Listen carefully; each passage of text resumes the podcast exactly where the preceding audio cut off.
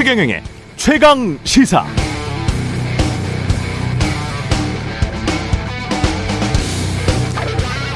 대통령이 미국에서 자초한 뜨거운 이슈가 한국으로 넘어와서도 식을 줄 모르고 오히려 더 뜨거워지고 있는 요 며칠입니다.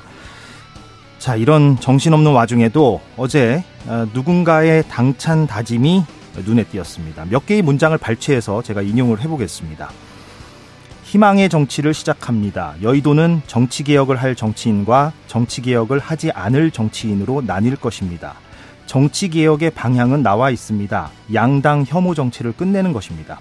양당 혐오 정치는 서로를 죽이는데 올인하는 정치입니다.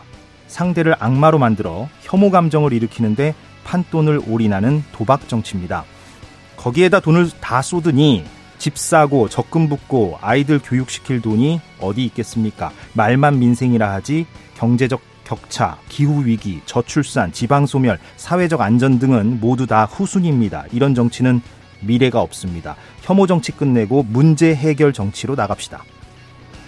자, 어떻게 들으셨습니까? 양당 혐오 정치를 끝내겠다고 이런 다짐을 밝힌 사람은 그런데 뜻밖에도 그 거대 양당 가운데 한 정당에 몸을 담고 있는 현역 국회의원입니다. 의외죠.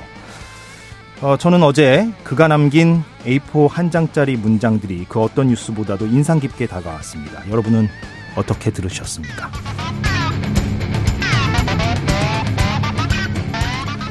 네, 안녕하십니까. 9월 28일 수요일 최경영의 최강시사 출발하겠습니다. 저는 이번 주 최 기자 대신 진행을 맡고 있는 KBS 보도국의 이재석 기자입니다. 아, 최경영의 최강 시사 유튜브에서 검색을 하시면 실시간으로 방송을 보실 수가 있습니다. 문자 참여는 짧은 문자 50원, 긴 문자 100원이 드는 샵 9730. 아, 또는 유튜브에서 의견을 보내주셔도 되고요. 무료 콩 어플도 있습니다.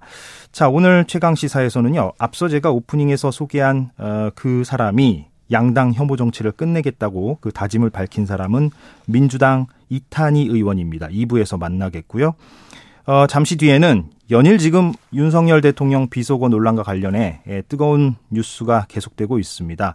MBC 어, 언론노조, 언론노조 MBC 본부죠. 여기 입장을 한번 예, 잠시 뒤에 들어보도록 하겠습니다. 그리고 마지막으로 3부에서는 노란봉투법, 예, 노동조합 개정, 노동조합법 개정안이죠. 예, 파업에 참가한 노동자를 상대로 거액의 손해배상을 사측이 청구하고는 하는데 이를 제한하는 법을 말합니다.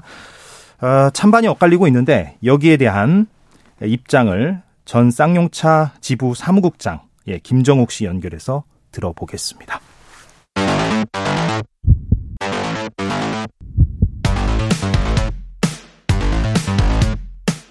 오늘 아침 가장 뜨거운 뉴스 뉴스 unboxing 네 뉴스 unboxing 오늘도 두 분 나와 있습니다 민동기 기자 김민아 평론가 나와 있습니다 어서 오십시오 안녕하십니까 예 어떤 소식부터 시작을 할까요? 대통령실이 MBC에 이제 보도 경위에 대해서 이제 공문을 보낸 소식을 먼저 좀 전해드릴까 하는데요. 예. 어, 흔히 말하는 비속어 보도 경위에 대해서 MBC 박성제 사장에게 대통령실이 공문을 보냈습니다. 크게 한 여섯 가지 정도를 물었는데 대충 이런 내용입니다. 음성 분석 전문가 전문가도 해석이 어려운 발음을 어떤 근거로 특정을 했느냐. 그리고 국회가 미국 의회인 것처럼 괄호로 미국이라 표기한 것은 해석이나 가치 판단이 아니냐. 뭐 이런 것들을 좀 물었습니다. 예. 그러면서 조속한 시일 내에 MBC에 책임 있는 답변을 요청한다. 이런 내용인데 MBC는 보도에 이의를 제기할 수 있는 제도적 장치가 엄연히 존재함에도 어, 대통령실에서 보도 경위를 해명하라는 식의 공문을 보낸 것은 어, 언론 자유를 압박하는 그런 음, 비춰질 수 있기 때문에 매우 유감스럽다라는 입장을 밝혔고요. 예. 어, 그리고 국내 대부분의 언론사가 또 비슷한 보도를 했는데도 MBC만을 상대로 이런 공문을 보낸 것은 MBC를 희생양 삼으려는 것 아니냐 이런 입장을 밝히기도 했습니다. 예. 대통령실만 MBC에 공문을 보낸 건 아니고요. 박성중 국민의힘 의원실도 박성재 MBC 사장과 보도 책임자의 공문을 보냈거든요. 그러니까 비슷한 내용이긴 한데 한 가지 차이가 있는 게 예. 어, 박성중 의원실을 방문을 해서 해당 보도에 대해서 설명을 할 것을 요구를 했습니다. 어, 여기에 대해서 MBC는 언론사 임원을 임의로 소환하려는 시도 역시 언론 자유를 심대하게 제약하는 행위다. 이렇게 좀 비판을 하고 있는 상황입니다. 박성중 의원은 국민의힘 과방위 간사죠? 그렇습니다. 예, 예. 자, 언론 단체들이 지금 반발을 많이 하고 있어요. 이 부분도 잠깐 짚어볼까요? 그러니까 어제 여섯 개 언론 단체가 용산 대통령실 앞에서 기자회견을 가졌는데요. 일단 대통령이 먼저 그 논란에 대한 진상은 대통령이 먼저 밝히고 사과해야 한다 이렇게 주장을 했고 어, 특히 대통령실이 오락가락 해명을 한 그런 부분에 대해서 윤창현 언론노조 위원장은 하다 하다 안 되니까 이제 욕설도 안 했다고 한다. 아, 조금 더 가면 대통령이 미국에 간 적 없다는 소리까지 나올 지경이다 이렇게 강하게 좀 비판을 했는데요. 지금 대통령은 욕설 부분에 대해서는 기억이 나지 않는다고 말하고 있는 것으로 그렇게 전해지고 있죠 언론 그러니까 보도에서는. 오늘 국민일보 보도를 보니까 그 바이든이라고 얘기한 적은 없다라고 이제 주변 참모들에게 얘기를 했다라고 하고요. 그 부분은 명료하게 얘기했고. 그리고 예. 이제 비속어 부분은 기억이 나지 않는다 이렇게 예. 전했다는 보도 내용이 들어와 있습니다. 예 예.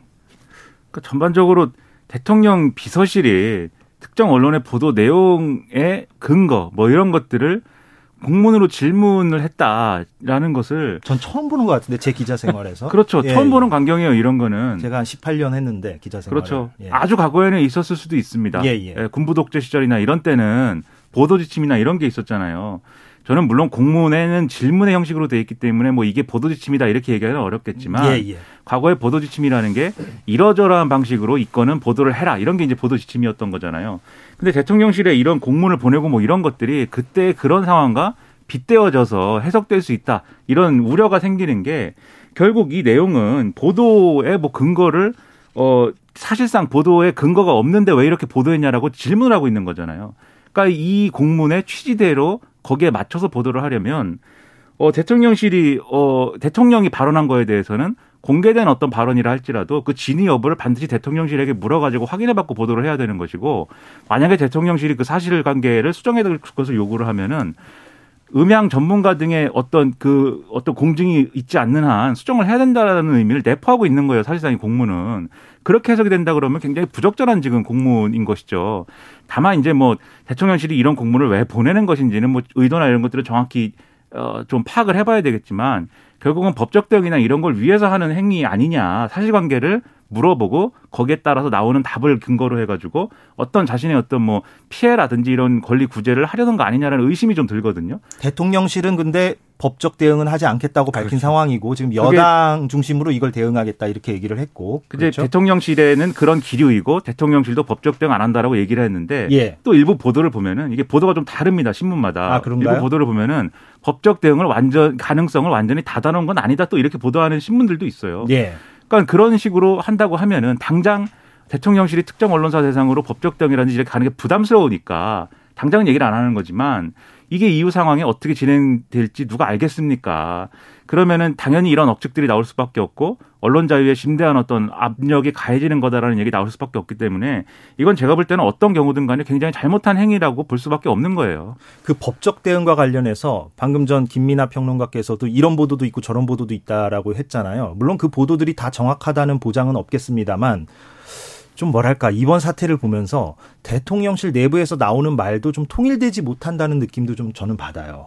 어, 어떻게 보십니까? 가령 가령 어, 김은혜 홍보수석이 15시간 만에 그 브리핑을 했을 때는 그 네. 욕설 부분은 사실상 인정한 거나 다름 없었잖아요. 그렇죠. 근데 그 후에 또 보도를 보면 그 부분도 또 뭐 불명료하게 얘기하는 대통령실 관계자도 있고 물론 그거는 공식 브리핑은 아닙니다만 그러니까 좀 대통령실 내부에서도 그 해명하는 어떤 메시지랄까 이런 게 좀 통일되지 못하고 좀 혼선을 빚고 있는 모습도 좀 보이는 것 실제로 같아요. 예. 실제로 해명이 좀 흔히 말해서 오락가락한 해명이 분명히 있습니다. 그러니까 특히 비속어 대상은 한국 국회라고 분명히 김은혜 홍보수석이 얘기를 했잖아요. 그러니까요. 예, 예. 근데 그거를 또 대통령실에서 그 야당을 건 아니다. 예, 그 아니다라고. 얘기를 했고. 예, 야당이 아니다. 그러면 이제 어느 나라 국회를 말하는 것이냐 이런 의문이 들 수밖에 없는 그렇죠. 거니까. 예. 근데 비속어 또 발언 자체가 없었다라는 또 관계자 멘트도 나온 적도 있거든요. 예, 예. 그러니까 여러 관계자가 지금 서로 다른 얘기를 하고 있기 때문에 네. 이건 좀 통일될 필요성이 있는 것 같습니다. 근데 처음에 그러니까 대통령은 이런 발언을 했는데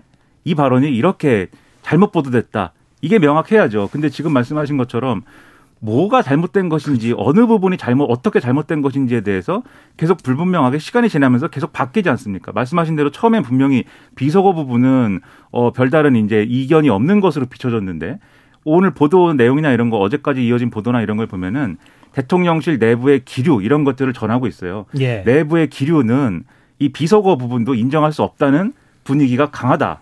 근데 발언한 것은 대통령인데 대통령실 내부의 기류가 뭐 어떻다라는 게 그게 어떤 의미인 거죠? 저는 잘 이해가 안 되고. 팩트의 영역인데도 그렇죠. 예. 그거는 이거는 대통령이 대통령께서 내 발언은 이런 거였다라고 명확히 설명을 하고 만약에 기억이 안 난다라고 하면 워낙 이제 여러 가지로 혼란스러운 상황이었고 이게 어쩌다가 내뱉은 발언 뭐 이런 것들은 우리도 잘 기억을 못 하잖아요. 그런 거라고 하면 이런 부분은 나도 기억이 안 나는데 이렇게 설명을 해주는 게 필요한데 네. 그런 설명을 안 해, 안, 하, 안 했기 때문에 혼란이 더 커지는 거 아닙니까? 저는 상당히 의문이 큽니다, 이게. 국민의힘은 그래서 지금 총 공세예요. MBC를 상대로. 잠시 뒤에 저희가 언론노조 MBC 본부 관계자를 인터뷰하긴 할 건데 에, 그래서 MBC 관련해서 어, 진상규명 테스크포스 팀을 구성을 한 상태고 민주당은 어제 박진 외교부 장관에 대해서 해임 건의안을 발의한 상태고 그런 상황이죠 지금? 그렇습니다. 일단 국민의힘은요. 이게 윤 대통령의 비속어 파문이 아니라 MBC의 자막 조작 사건이다. 이렇게 지금 주장을 하고 있고 예. 그래서 MBC 편파 조작 방송 진상규명 테스크포스를 구성을 했습니다. 박대출 의원이 팀장을 맡았고요. 그리고 국회 과기방통위 그 국민의힘 의원들이 오늘 도 MBC를 항의 방문할 예정이라고 합니다. 아, 그리고 민주당 같은 경우에는 어, 이번 비속어 파문을 외교 참사로 규정을 했고 어제 박진 외교부 장관 해임 건의안을 당론으로 발의를 했는데요.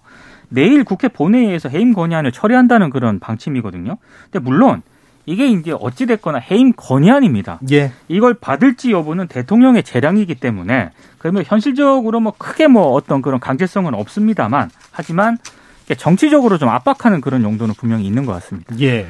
저는 뭐 야당이 해임 건의안 발의할 수도 있다고 보지만 저는 이 일련의 과정에서 책임을 크게 물어야 될 대상은 대통령실의 참모들인 것 같아요. 그렇죠. 박준 외교부 장관의 경우에는 사실 외교부 장관으로서 어, 이 한미 정상회담이나 이런 것들이 이제 제대로 이제 되지 않은 것들 등에 대해서 일부 책임을 물을 수 있겠지만 이 비속어라든가 이렇게 이 이후의 상황들 이 순방 이후에 여러 가지 불거지는 문제적인 상황들은 그 진원지는 외교부가 아니거든요. 물론 그렇죠. 비속어 논란과 관련해서만큼은 예. 그렇죠. 예, 그 예. 나머지 이제 외교 성과가 없었다라는 부분의 경우에는 어떤 하나의 순방 일정을 가지고 뭐 외교 성과가 있었다 없었다를 근거로 해서 장관 해임까지 얘기하는 거는 국민들이 보기에는 좀 과할 수 있어요. 그런 부분들은.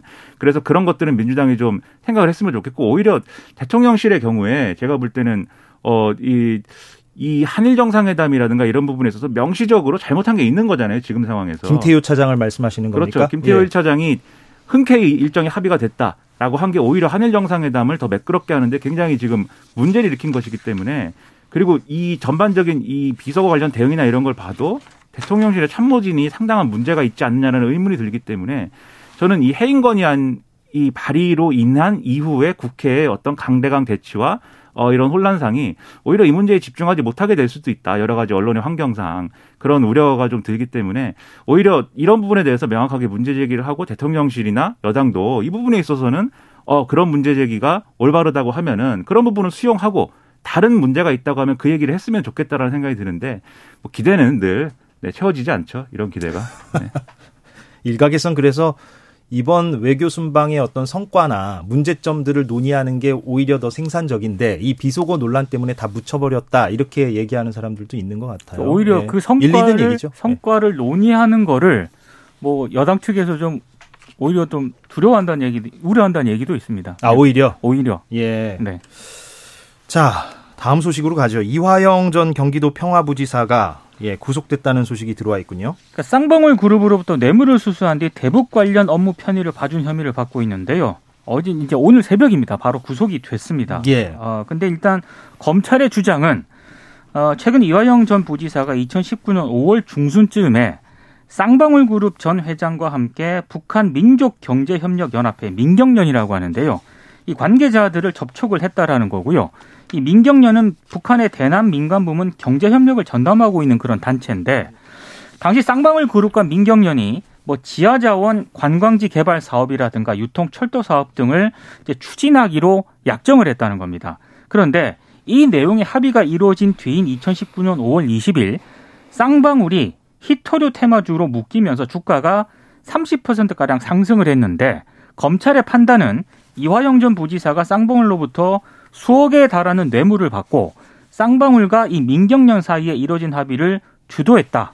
이게 이제 검찰이 의심하는 그런 부분이고요. 예. 그리고 이제 그 뒤에 내용은 지금부터 말씀드릴 내용은 언론 보도를 통해서 알려진 내용인데 이제 쌍방울 법인카드 등 2억 5천만 원 정도를 사용한 혐의를 받고 있다. 이런 내용입니다. 예. 그러니까 아무래도 이제 뇌물성 성격이 짙다고 검찰이 판단을 하고 있는 것 같은데 어, 이화영 전 부지사는 혐의 대부분을 어제 부인을 하고 있는 그런 상황이고요.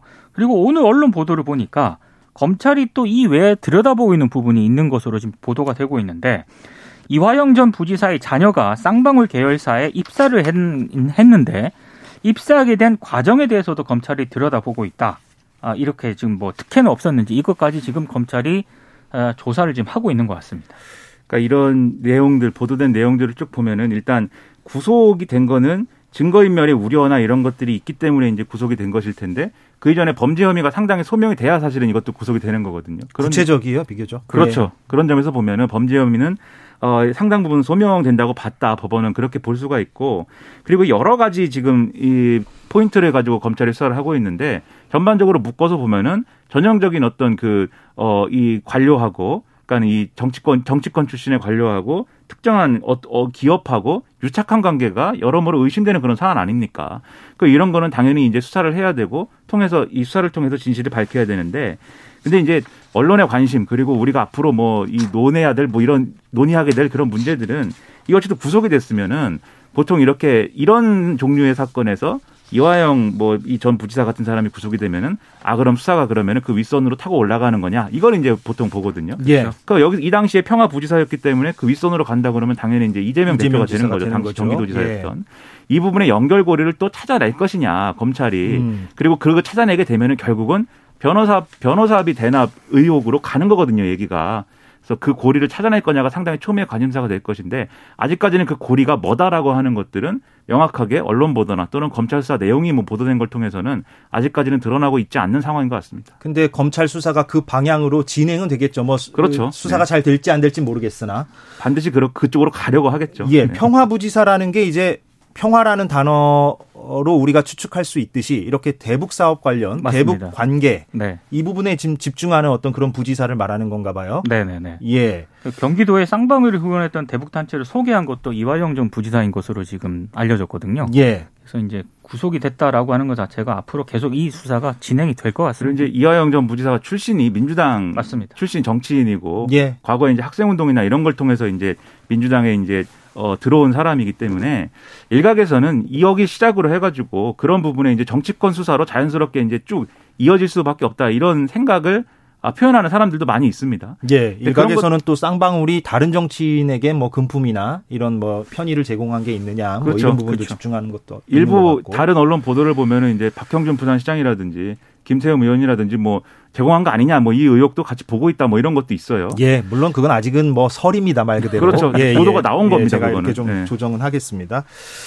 알겠습니다. 그 하나만 좀 더 가볼까요? 어떤 얘기를 해볼까? 오늘 예고성 뉴스를 좀 얘기하죠. 예, 오늘 이준석 전 대표와 관련해서 예 어떤 게 지금 좀 예정돼 있습니까? 그러니까 일단 이준석 전 대표가 제기한 가처분 신청 있지 않습니까? 예. 오늘 남부지법에서 일단 신문이 열리고요. 이준석 전 대표가 참석을 한다고 합니다. 오늘 결론이 나올지 안 나올지 모르는 거죠. 그건 미지수입니다. 예. 아, 그리고 또 하나가 국민의힘이 윤리위를 개최를 하거든요. 근데 이제 이준석 전 대표에 대한 추가 징계 여부를 할 것이냐 언론 보도가 조금 나뉘는 것 같아요. 일단 오늘은 이준석 전 대표의 징계 안건은 상정되지 않을 것이다라고 보도를 하는 곳이 있고 예. 일단 좀 지켜봐야 한다라는 쪽이 일단 있는 것 같은데 음. 뭐 KBS라든가 언론 보도 상당수를 보면은 신뢰 신뢰가 가는 언론이죠 그렇습니다. KBS가. 오늘 결정 그 안건이 상정되지 않을 가능성이 있다. 여, 상정되지 여기에도 않을 가능성. 그렇습니다. 예, 방점을 찍고 있고 다만 이제 권은희 의원이라든가 이상민 행안부 장관 탄핵을 주장을 했거든요.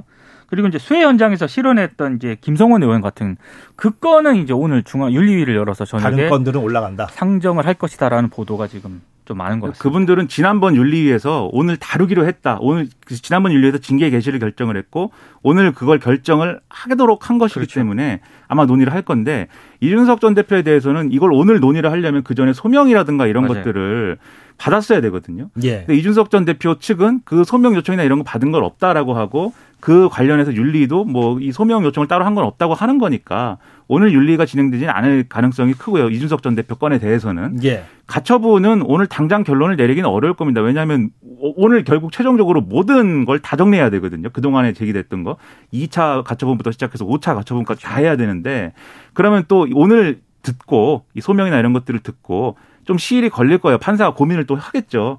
그래서 오늘 당장 나오지는 않는데 결국 이준석 전 대표에 대한 추가 징계나 이런 것들은 이 수사 결과가 뭔가 나오거나 그래서 수사 결과 지금 무고 무고하고 증거인멸 교사에 대해서는 경찰이 추가로 이제 수사를 하는 거잖아요. 예. 그 결과가 나온 이후에 진행되는 게 순리에 맞다라고 판단하고 있는 거 아니냐 이렇게 봐야 되는 맥락인 것 같습니다. 알겠습니다. 뉴스 unboxing 오늘 여기서 마무리를 하겠습니다. 민동기 기자 김민아 시사평론가였습니다. 오늘 고맙습니다. 고맙습니다. 고맙습니다. 예, 지금 듣고 계신 시각은 7시 40분입니다.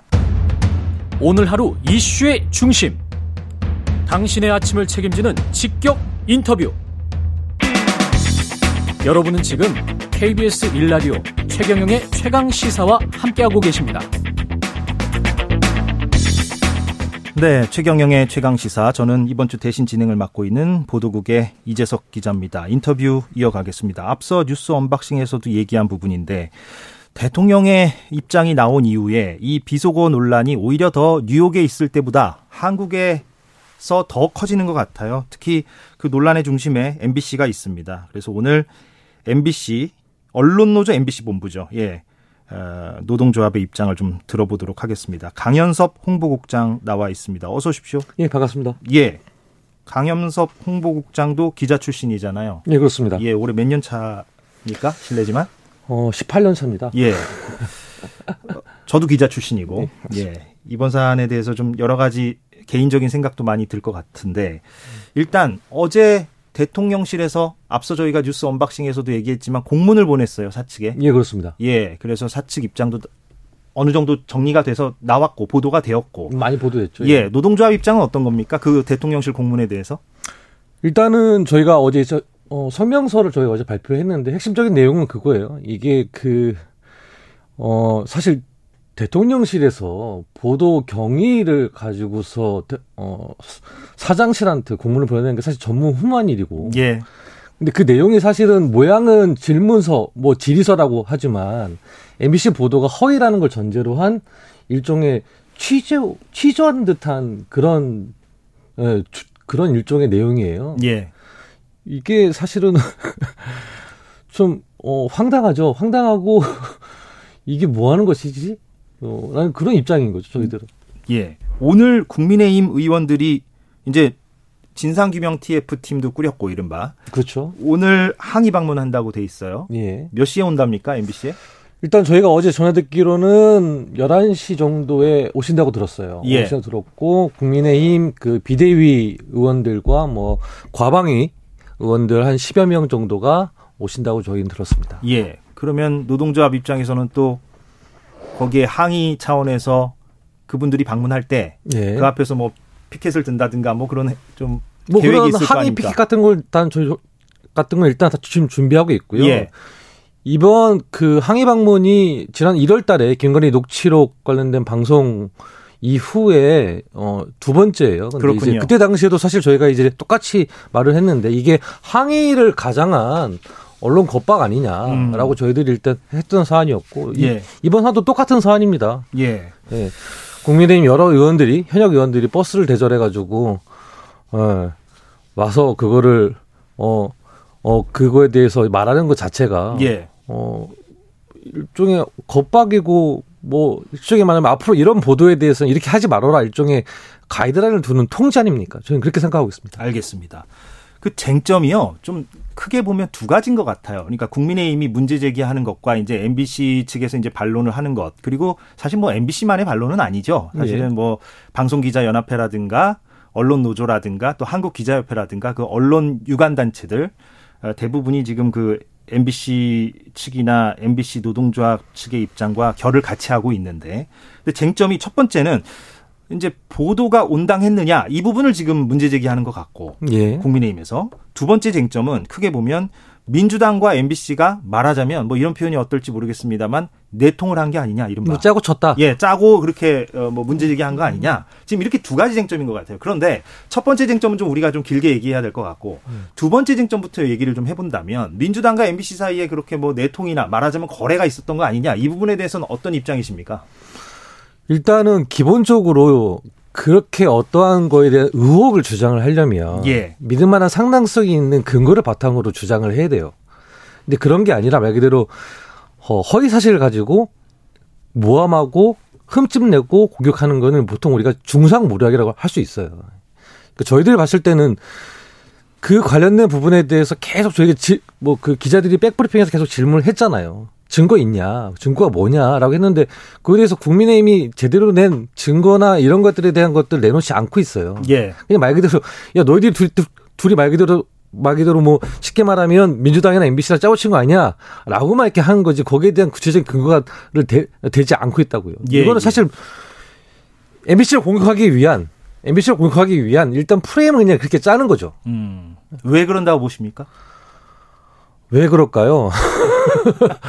MBC가 참 에, MBC 보도가 마음에 안 들었던 거겠죠. 예. 근데 사실은 이거는 뭐 어, 윤석열 대통령께서 후보인 시절부터 사실은 MBC 보도가 사실 계속 이어왔잖아요. 뭐 검언유착 채널에 관련된 검언유착 관련된 사건부터 시작을 해서 김건희 녹취록 관련된 부분도 있었고 고발사주 관련된 부분에 대한 보도도 있었고요. 국민의힘과 말하자면 MBC 사이에 좀 불편한 기류 같은 것들이 기존에 있었다. 뭐 본인들의 입장에서는 MBC 예. 보도가 MBC 입장에서야 뭐 정당한 보도라고 얘기를 할뭐 거고 그렇죠. 뭐 당연히 예, 예. 그렇지만 그런 보도에 대해서 본인들의 입장에서는 어 불편하게 뭐 받아들였기 때문에 이렇게 나오는 거 아닐까 저희는 생각하고 있습니다. 예.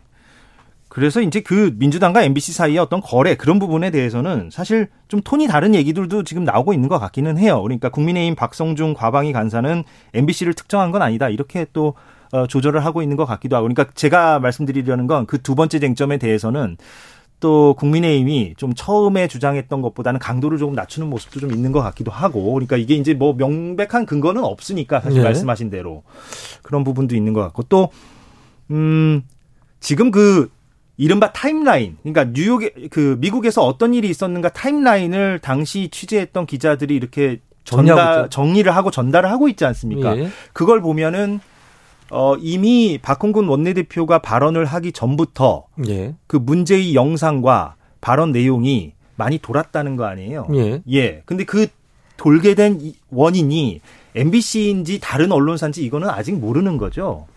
그렇죠. 그러니까 예. 쉽게 말하면 그 1시간 분량이죠. 1시간 분량의 풀 영상에 있는 관련된 부분은 일단은 그거 자체를 편집을 한다는 건 자체를 할 수는 없는 건 다 알고 있잖아요. 예, 예. 근데 그거 열 12개 언론사, 그러니까 12개 방송사죠. 방송사가 관련된 내용을 다 가지고 있고 풀단이니까 예. 이른바 예. 일종의 풀단이기 때문에 음. 거기서 관련된 내용에 대해서 그 내용을 듣고서 그거를 각자 언론사가 확인해가지고 보도를 한 거잖아요. 자막을 입힌 거잖아요. 예. 예. 뭐 그거에 대해서 그런 사안이었고 쉽게 말하면 9시 33분이죠. 박홍근 그 원내대표가 원내대표 관련된 예. 과그 사이에 있어서 쉽게 말하면 민주당과 뭐 MBC가 뭐 했냐에 대한 부분이 된 건데 일단은 그 부분에 대한 거는 저희들도 잘 모르죠. 누가 과연 누가 그거를 유출했는지 예. 그건 잘 모르죠. 왜냐하면 이게 말 그대로 그 영상이 그거를 뭐 말 그대로 유출한 사람 뭐 어젠가요? 뭐 어제 그 민주당에 보니까 이동주 의원실의 최지용 선임 비서관이요. 예. 이 관련돼서 뭐 본인이 그 여- 영상을 관련된 부분이나 뭐 관련된 내용에 대해서 이제 해명하는 뭐 그런 기사가 좀 많이 났던데 민주당 박홍근 원내대표도 입장을 밝히긴 했지만 MBC한테 받은 거 아니다. 다 떠드는 걸 다 받은 것이다. 예. 라고 해- 했던 건데 MBC에서 그거를 유출했다라는 거에 대한 증거도 없이 무조건 MBC가 그거를 했다라고 하- 하면 네. 알겠습니다. 무슨 말씀인지. 그래서 사실은 그 국민의힘이 주장하는 것 중에 좀 핵심 명제랄까요? 그게 이제 이걸로 보여요. 어, 그러니까 MBC가 어찌됐건 어, 보도 형태로, 정식 보도 형태로 그 영상을 올린 거는 최초 보도가 맞고, 물론 다른 방송사들도 잇따라 다 올렸어요, 사실은. 맞아요. 똑같, 똑같은 자막으로. 근데 어찌됐건 MBC가 맨 처음 올린 건 맞고, 맨 처음 올릴 때 바이든이라고 표기를 했으니, 그게 일종의 뭐 시민들에게 혹은 다른 언론사에게 각인 효과를 준 게 아니냐 부적절하게 각인. 그, 예, 그렇게 얘기를 하고 있지 않습니까? 지금 대통령실이나 혹은 국민의힘에서는 여기에 대해서 반론을 주신다면 어떻게 말씀하시겠습니까? 일단은 MBC가 처음에 그렇게 달았기 때문에 많은 언론사가 다 이렇게 다 따라왔다. 뭐 일, 일종의 그건데 그거는 이제 수많은 언론사의 편집권이나 자체적인 판단이나 이런 것들을 사실 되게 에, 그 무시하고 폄훼하는 그런 내용이죠. 그리고 또 하나는 해당 영상을 본 게 어 아마 뭐 국민들이 한 수백만이 될 겁니다. 그러니까 저희들이 말 그대로 그리고 그 바이든이라고 하는 그런 자막은 처음에 그 순방 기자단과 그다음에 대통령실 관계자가 둘 다 그거에 대한 그 표현의 진위 여부에 대해서는 서로 다 부정하지 않았던 사안이었어요. 예. 근데 그거 부정하지 않았던 사안 을말 그대로 있는 그대로 들리는 대로 그냥 그걸 말 그대로 표기한 것 뿐인데 그거에 대해서 어떠한 저희가 조작을 했는지도 잘 모르겠고 음. 무슨 조작인 거죠, 사실? 저희는 잘 그게 잘 이해가 좀 납득이 안 되는 건데. 음.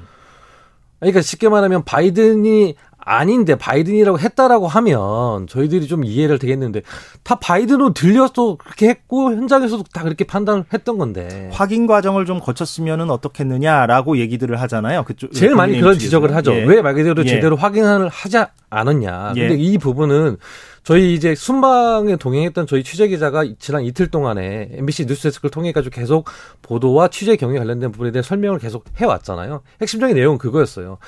우리는 계속 요구를 했다. 예. 요구를 했다. 하지만 그쪽에서 개- 대통령실에서 뭐라고 계속 했냐면 그거에 대해서 어 보도를 하지 말아달라. 어 보도를 하, 하지 말아달라라고 했던 거예요. 예. 그러니까 이, 그 발언이 틀렸다. 이건 잘못됐다라고 하는 게 아니라 보도를 하지 말아달라고 요청을 했던 사안이었거든요. 예. 그러니까 그거는 그쪽에서도 그렇게 다 인지를 했다라는 건데 그리고 말 그대로 바이든이 아니라 난리든이라는 해명이 나온 거는 날리면 예. 예, 난리든이라고 해명이 나온 거는 15시간 뒤에요. 예. 예.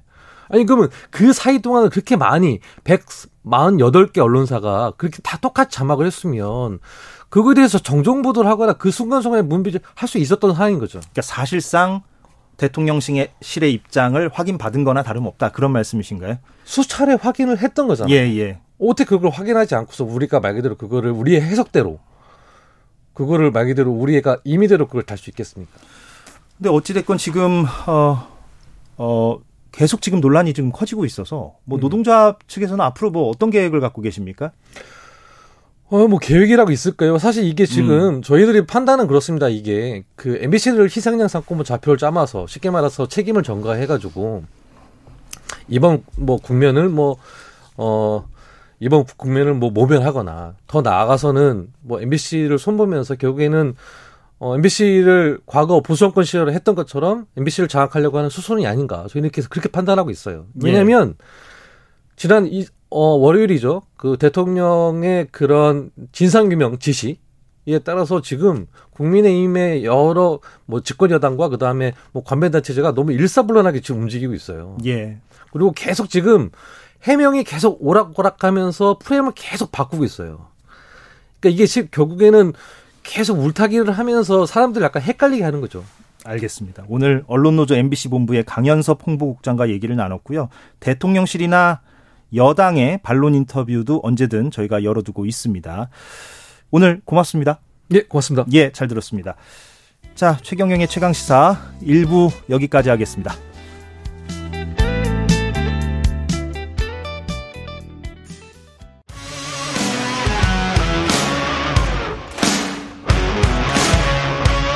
오늘 하루 이슈의 중심 최경영의 최강 시사.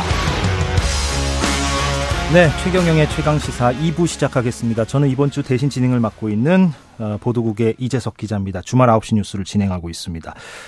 정치권에서 지금 연일 어, 윤 대통령의 비속어 관련해서 공방, 뜨거운 공방이 이어지는 가운데 그런데 제가 오프닝 멘트에서도 잠시 언급을 해드렸는데 어제 의미 있는 어, 움직임이 있었습니다. 예. 토론회가 있었는데요. 제목이 왜 지금 정치개혁인가입니다. 이 토론회를 주최한 주체가 정치개혁 2050이라는 어, 뭐라고 표현해야 됩니까? 이게 주체를 뭐 조직이라고 하기도 좀 그렇고 뭐 그냥 사람들이 모여 있는 거죠. 예. 네. 여야 정치인들이 모여서 만든 정치개혁 2050이 토론회를 열었는데요. 이 토론회에 참여한 분 가운데 한 분을 모셨습니다. 민주당의 이탄희 의원 나와 있습니다. 어서 오십시오. 네, 반갑습니다. 예. 정치개혁 2050. 예. 2050이 어, 단박에 드는 생각은 20대에서 50대 뭐 이렇게 세대를 언급하는 것처럼 느껴지기도 하고 그런데 네. 또 제가 관련 자료를 보니까 2050년을 또 언급하시는 것 같더라고요. 이게 네. 어떤 의미입니까? 2050은? 뭐 두 가지 의미 다 있다고 생각하셔도 될 것 같고요. 예. 2050년이라는 의미를 담은 거는 사실 상징적인 의미예요. 그러니까 딱 숫자의 의미가 있다기보다는 미래, 미래에 대한 이야기 좀 하자. 정치의 본령은 미래에 대한 이야기 하는 거라고 저는 생각하거든요. 대한민국 어디로 나아가야 되느냐 이런 이야기를 할 수 있어야 정치 지도자인데 지금은 우리가 눈앞에 터진 현안들 쫓아가느나 음. 그걸로 지금 온갖 모든 매체들이 지금 도배가 되고 있는 상황이라서요. 미래에 대한 얘기를 해보자 이런 취지입니다. 예. 그래서 참석하신 분들을 보니까 여야 정치인들이 망라돼 있어요. 어, 민주당에서는 이탄희 의원과 전용기 의원이 어, 참여하고 계시고 국민의힘에서는 김용태 전 최고위원, 천하람 변호사, 천하람 변호사는 이제 혁신위원이고 또 순천 그 당협위원장인가요? 네, 예, 예. 순천갑. 순천갑 당, 네. 당협위원장이고 방송 활동을 적극적으로 하고 있는 음, 중이죠 요즘. 그리고 정의당에서는 조성주 전 정책위 부의장도 참여를 하고 있고 무엇을 위해서 이들이 모였는가? 예, 좀 종합적으로 얘기를 해주신다면, 간단하게 말해서 정치 개혁이죠. 예, 예, 근데 정치 개혁이 뭐냐? 양당 혐오 정치 끝내자. 반사익 정치 끝내자. 음, 이렇게 생각하시면 될 것 같아요. 양당 혐오 정치라는 게 구체적으로 어떤 겁니까? 어, 그러니까 결국 상대 정당, 상대 정치 세력을 악마화해서 그 세력에 대한 혐오 감정을 일으키는데 올인하는 정치. 왜냐? 그 혐오 감정을 만들어내기만 하면 내가 아무리 못해도 상대방 혐오 감정에 기반해서 선거 이길 수 있다.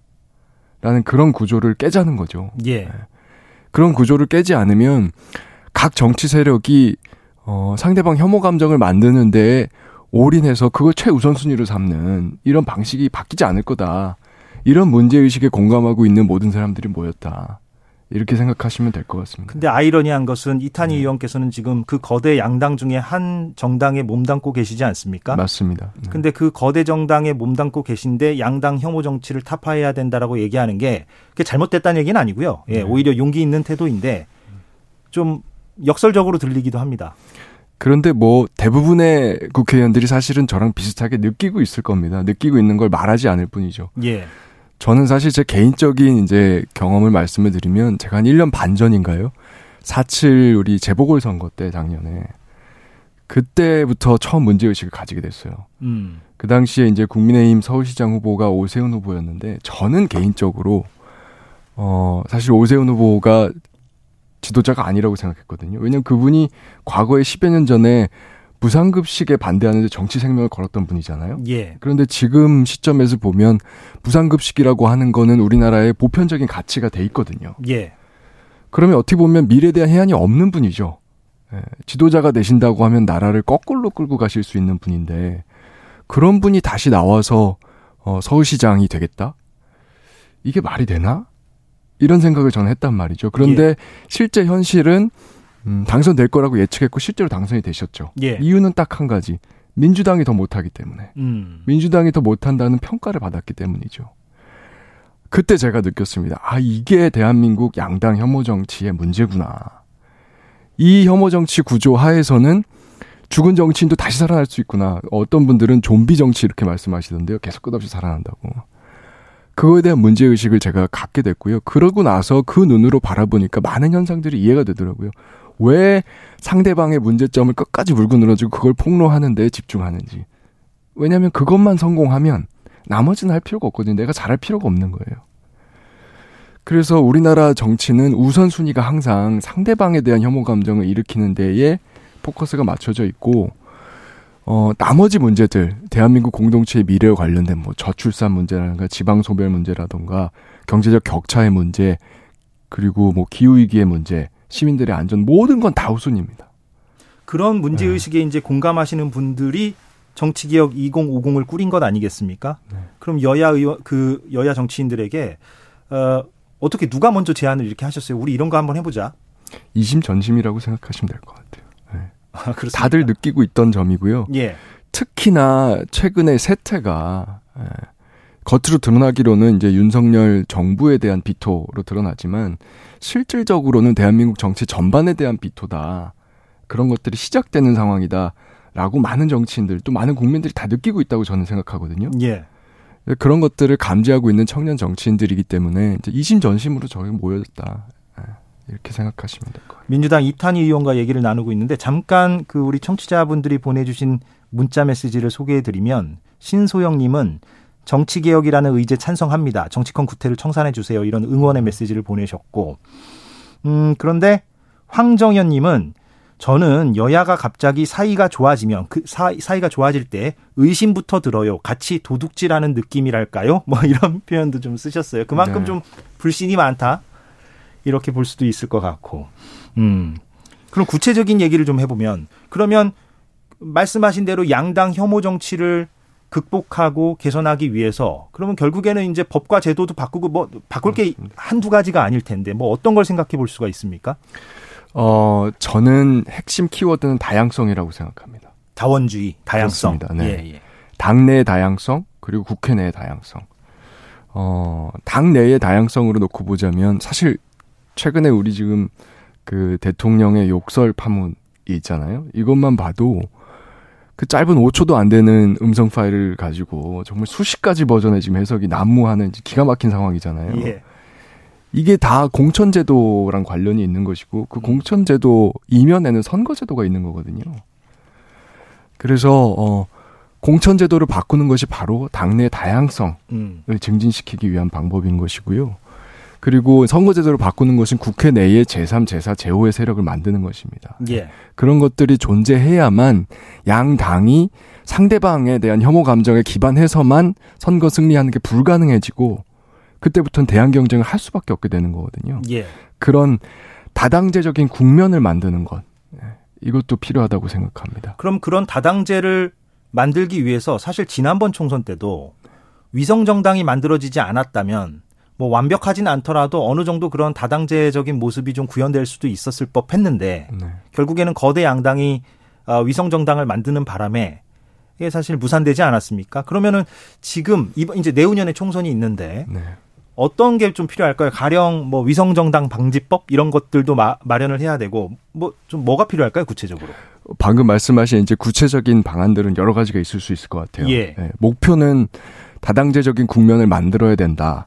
뭐 다당제 자체가 꼭 답이다. 이런 차원이라기보다는요. 지금 대한민국에서. 예. 그런 국면이 필요하다는 거죠. 그게 예, 예. 5년이든 10년이든 간에 양당이 건강해지기까지만이라도 어 그거를 어 달성할 수 있는 수단들은 여러 가지가 있을 수 있습니다. 그것들에 대해서는 열어놓고 논의를 해야 된다는 생각이고요. 이제 지난 총선 말씀도 하셨는데 그 지난 총선에 대한 반성적 고려에서 이번 대선 때 보시면 모든 후보들이 다 공통적으로 이 대한민국의 승자 독식 구조 음. 어, 그리고 다원주의적 정치 체제의 필요성, 예, 이런 것들에 대해서 다 이야기를 했거든요. 예.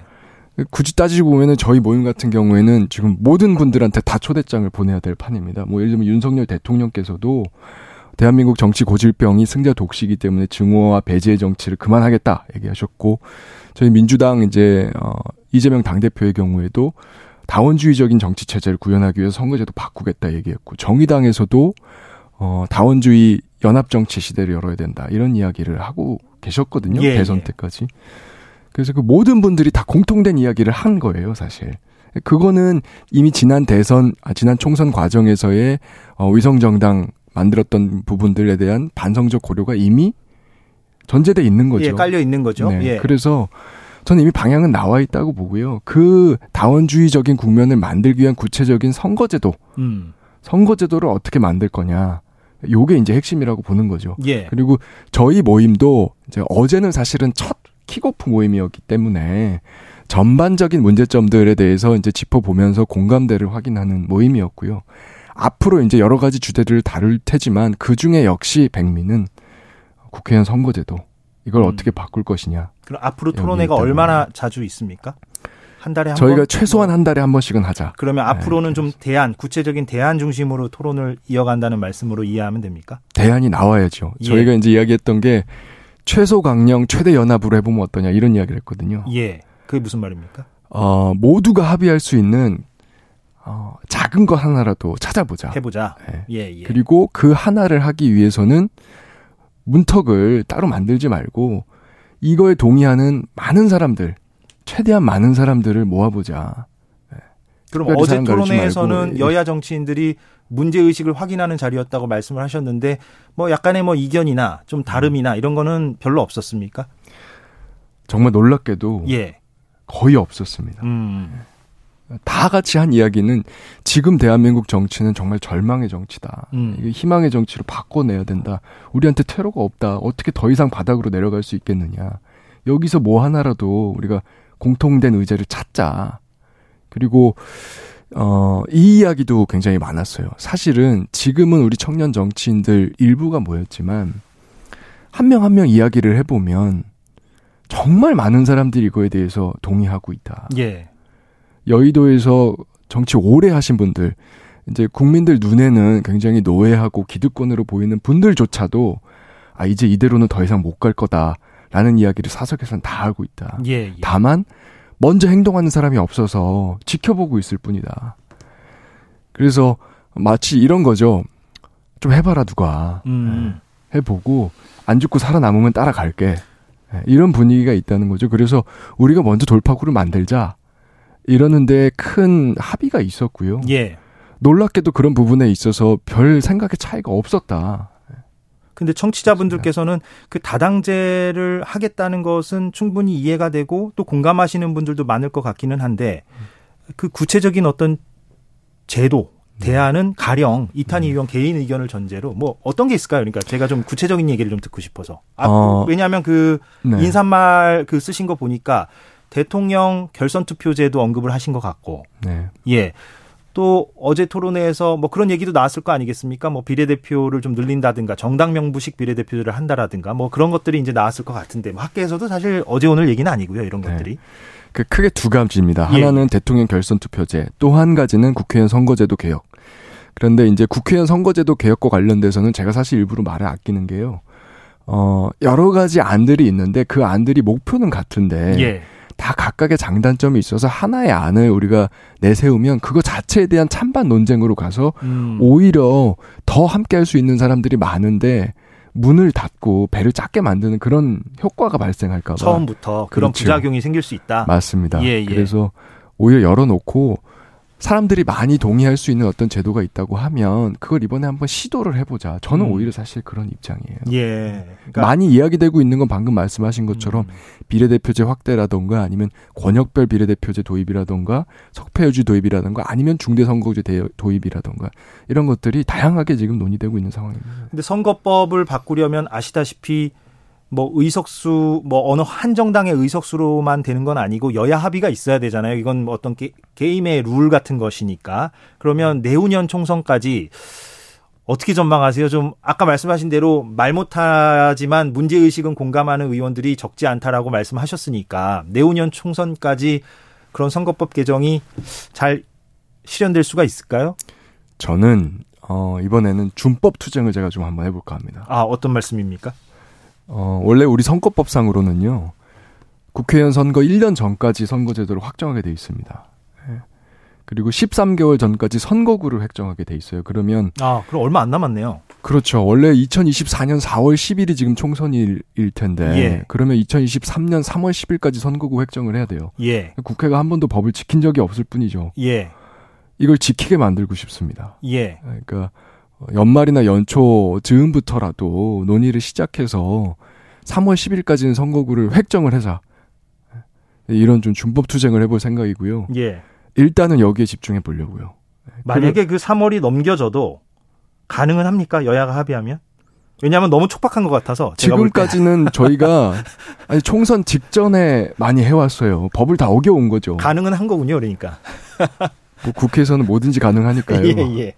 근데 이제 막판에 하게 되면 양당 특히 지도부의 이해관계에 따라서 음. 예, 그 이해관계를 서로 이제 조정해서 그냥 합의안을 만들고 이거대로 받아들여 음. 불만이 터져도 선거가 다가오니까 사람들이 이제 어쩔 수 없이 선거 준비하러 뿔뿔이 흩어지는 거죠. 예.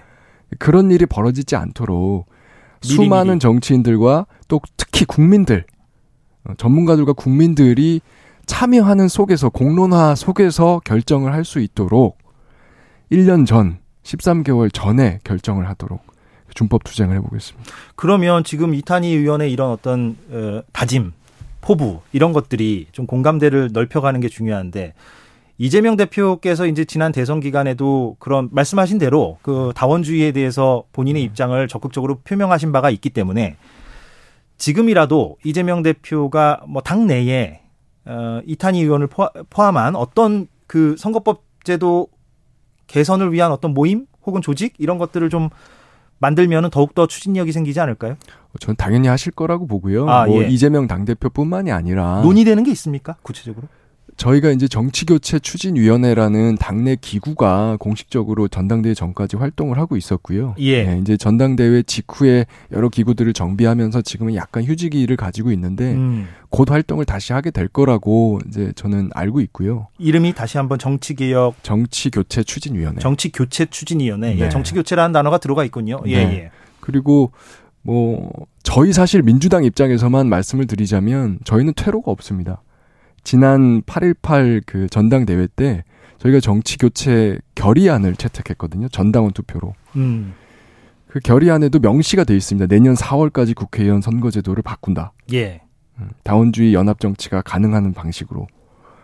그리고 그게 당원 투표에서 93%의 찬성으로 통과가 됐습니다. 그러니까 저희 당은 이미 어, 이것보다 더 높은 수준의 결의가 있을 수 없을 정도로 결의를 이미 한 상태고요. 이 문제는 아까도 말씀드렸지만 이제 이재명 당대표뿐만이 아니라 윤석열 대통령께서도 또 심상정 당시 정의당 어, 대선 후보도 모두가 다 이야기했던 부분이기 때문에요. 모든 정치 주체는 이 일을 반드시 어, 해내야 될 저는 도덕적인 의무가 있다고 생각합니다. 그렇지 않으면 이제 국민들 앞에서 사기친 거죠. 이탄희 민주당 의원과 얘기를 나누고 있습니다. 그 댓글 중에 9613님이 하루 종일 윤석열 대통령 비속어 논란 뉴스만 보다가 이런 얘기 들으니 반갑네요. 이렇게 예, 보내주셨고요. 그런데 이런 생각은 듭니다. 뭐냐면 정의당 입장에서는 지금 이런 다원주의를 논의하는 것이 뭐 당연히 좋은 얘기죠. 본인들 입장에서도 환영할 만한 일이고 사실 정의당은 뭐 오래전부터 그런 어떤 다당제를 주장해 왔으니까. 어, 민주당의 입장은 방금 전 설명해 주셨으니까 알겠습니다. 그러면 국민의힘이 이제 이런 문제 의식에 좀 공감해주고 나서줘야만 선거법 제도가 바뀌는데 선거법이 바뀌는데 속도가 붙지 않겠어요? 어떻게 보십니까? 저는 정치는 살아있는 생물이라고 하잖아요. 지금처럼 계속 갈 수는 없다고 생각하고요. 예. 국민의힘 내부에서도 반드시 계기가 있을 거라고 생각합니다. 반드시. 음, 그 그렇게 판단하시는 근거는요?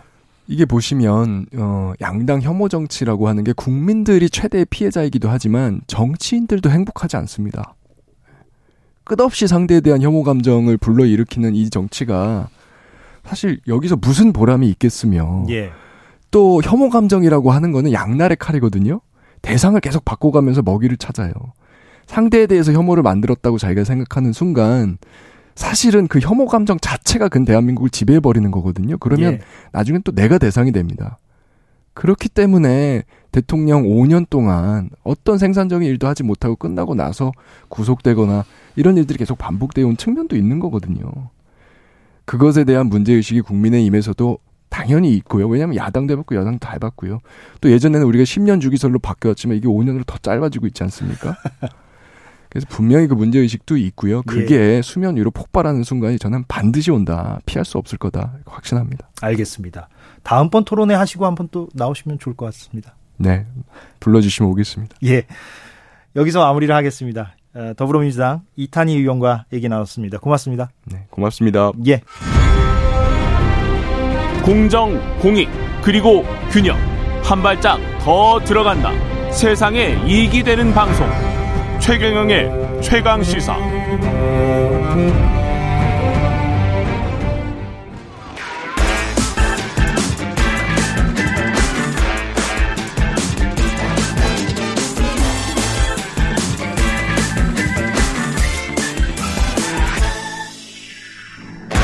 예, 놓치기 아까운 그 뉴스. 왜 발음이 안 되죠? 뉴스. 예, 제가 이딴 의원과 길게 얘기를 하다가 예, 지금 잠깐 혀가 꼬였습니다. 예.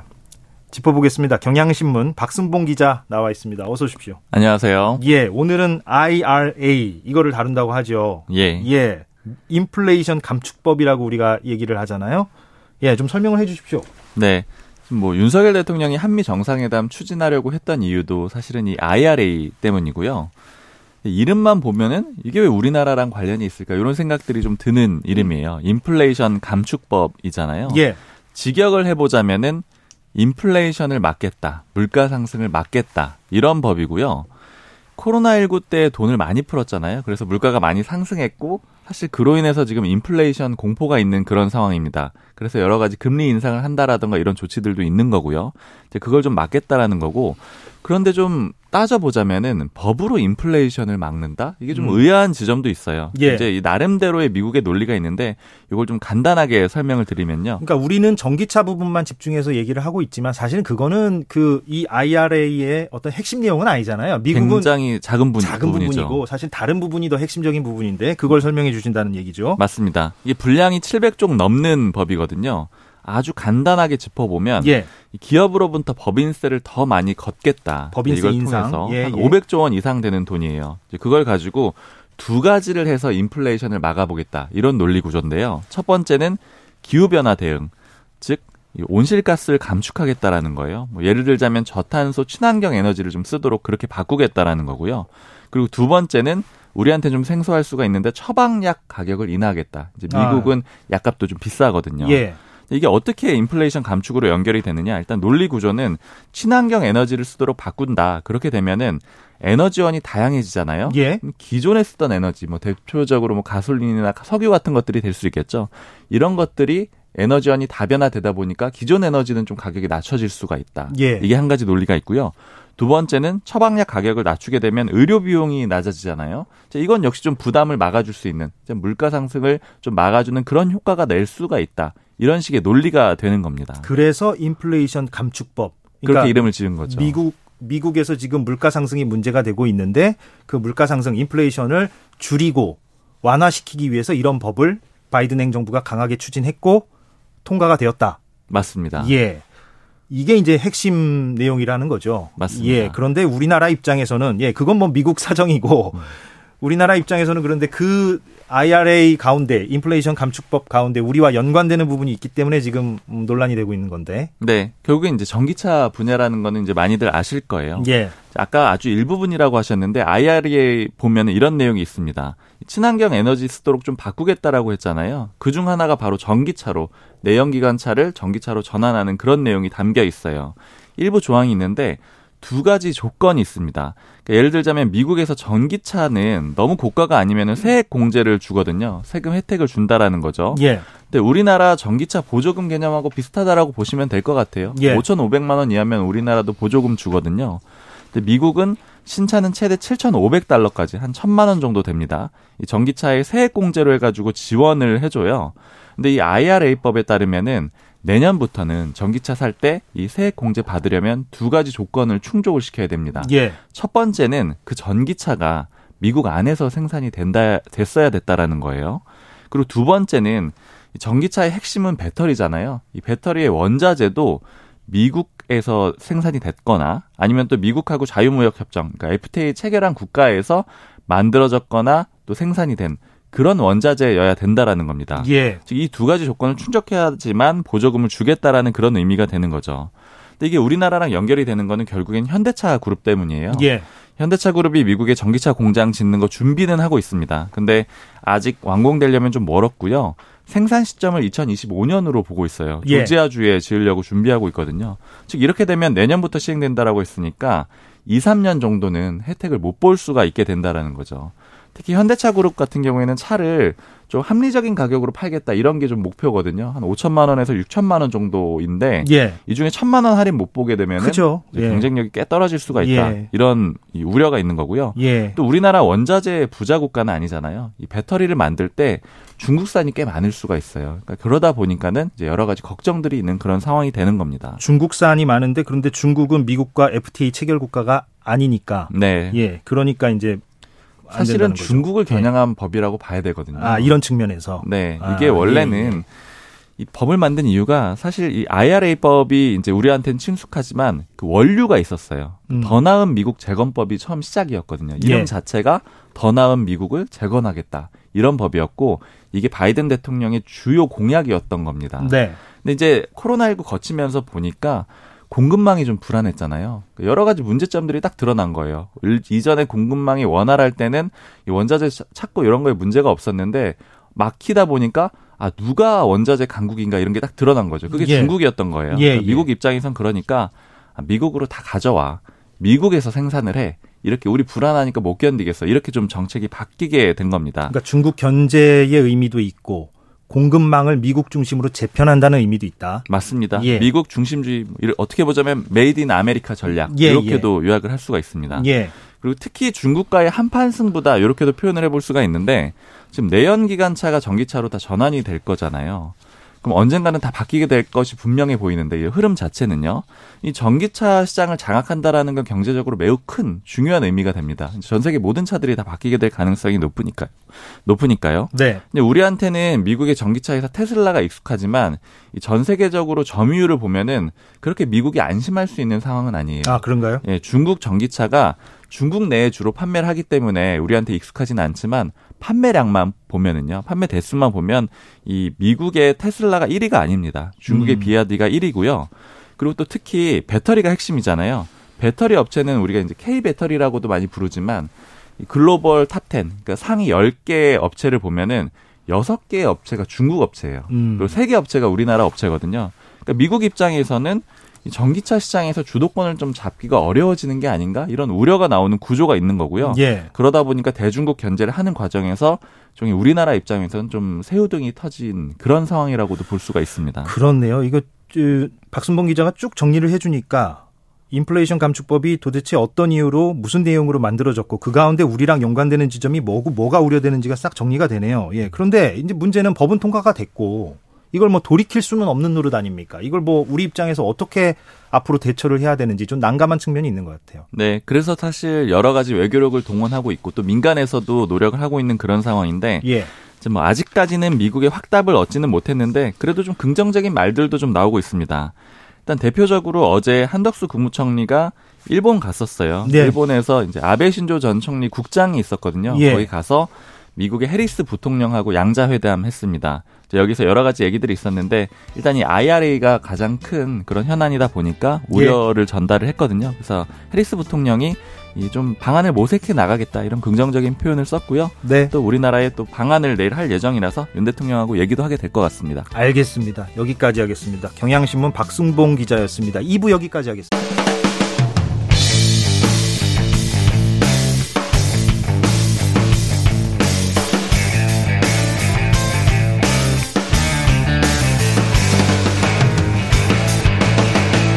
최경영의 최강 시사.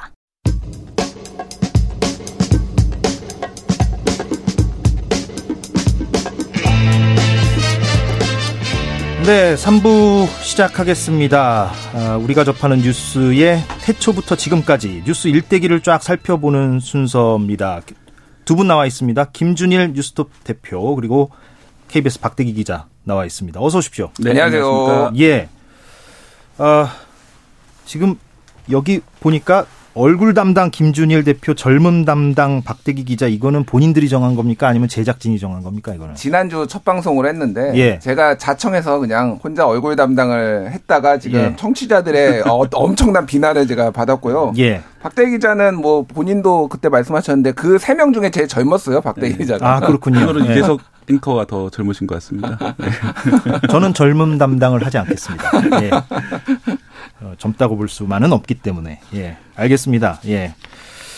오늘 어떤 얘기 합니까? 예. 말- 예, 전기요금인데요. 네. 예, 전기요금 인상안이 원래 지난주에 나올 예정이었다가 정부 안에서 이거 올려야 된다 말아야 된다 이렇게 논- 논란이 많아서 지금 논의 중인데요.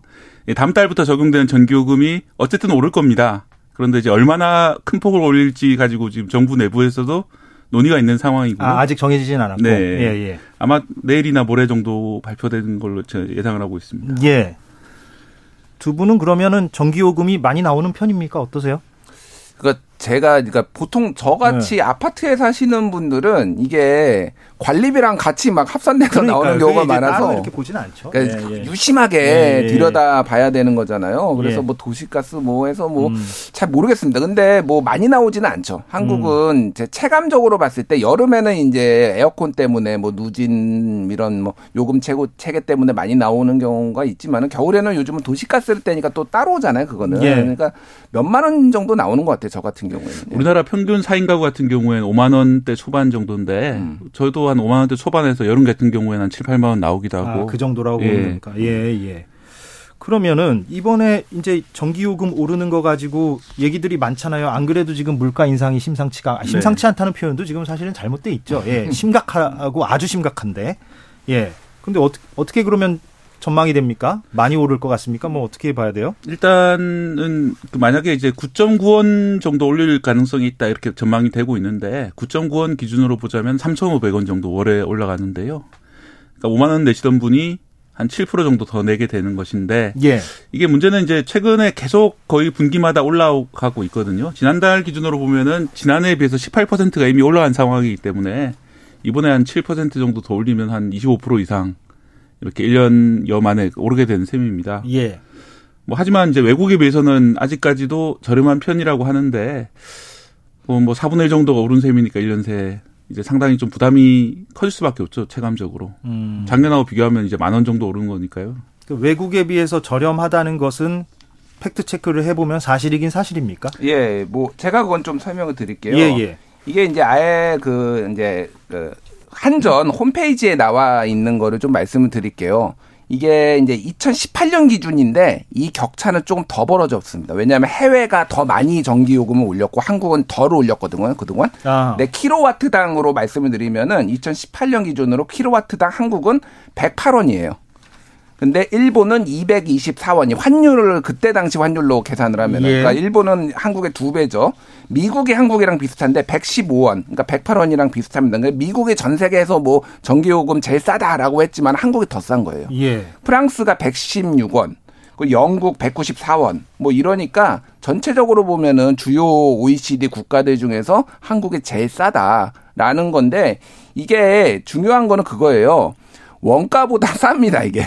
어. 그러니까 이게 한전에서 킬로와트당 한 200원 정도 그 만드는데 전기를 생산하는데 한 200원 정도 지금 들거든요. 예. 대략 200원에서 뭐 220원 정도 얘기가 나오는데 근데 이거를 이제 100원 뭐 120원에 판매를 하면은 절반이네요. 적자가 계속 쌓일 수밖에 없어서 올해 한전의 예상 적자가 누적 30조 원 얘기가 지금 나오고 있어요. 지금 35조까지 올라갈 아, 거다. 35조까지 예, 올랐어요? 예, 네. 그런 전망도 나오고 있고요.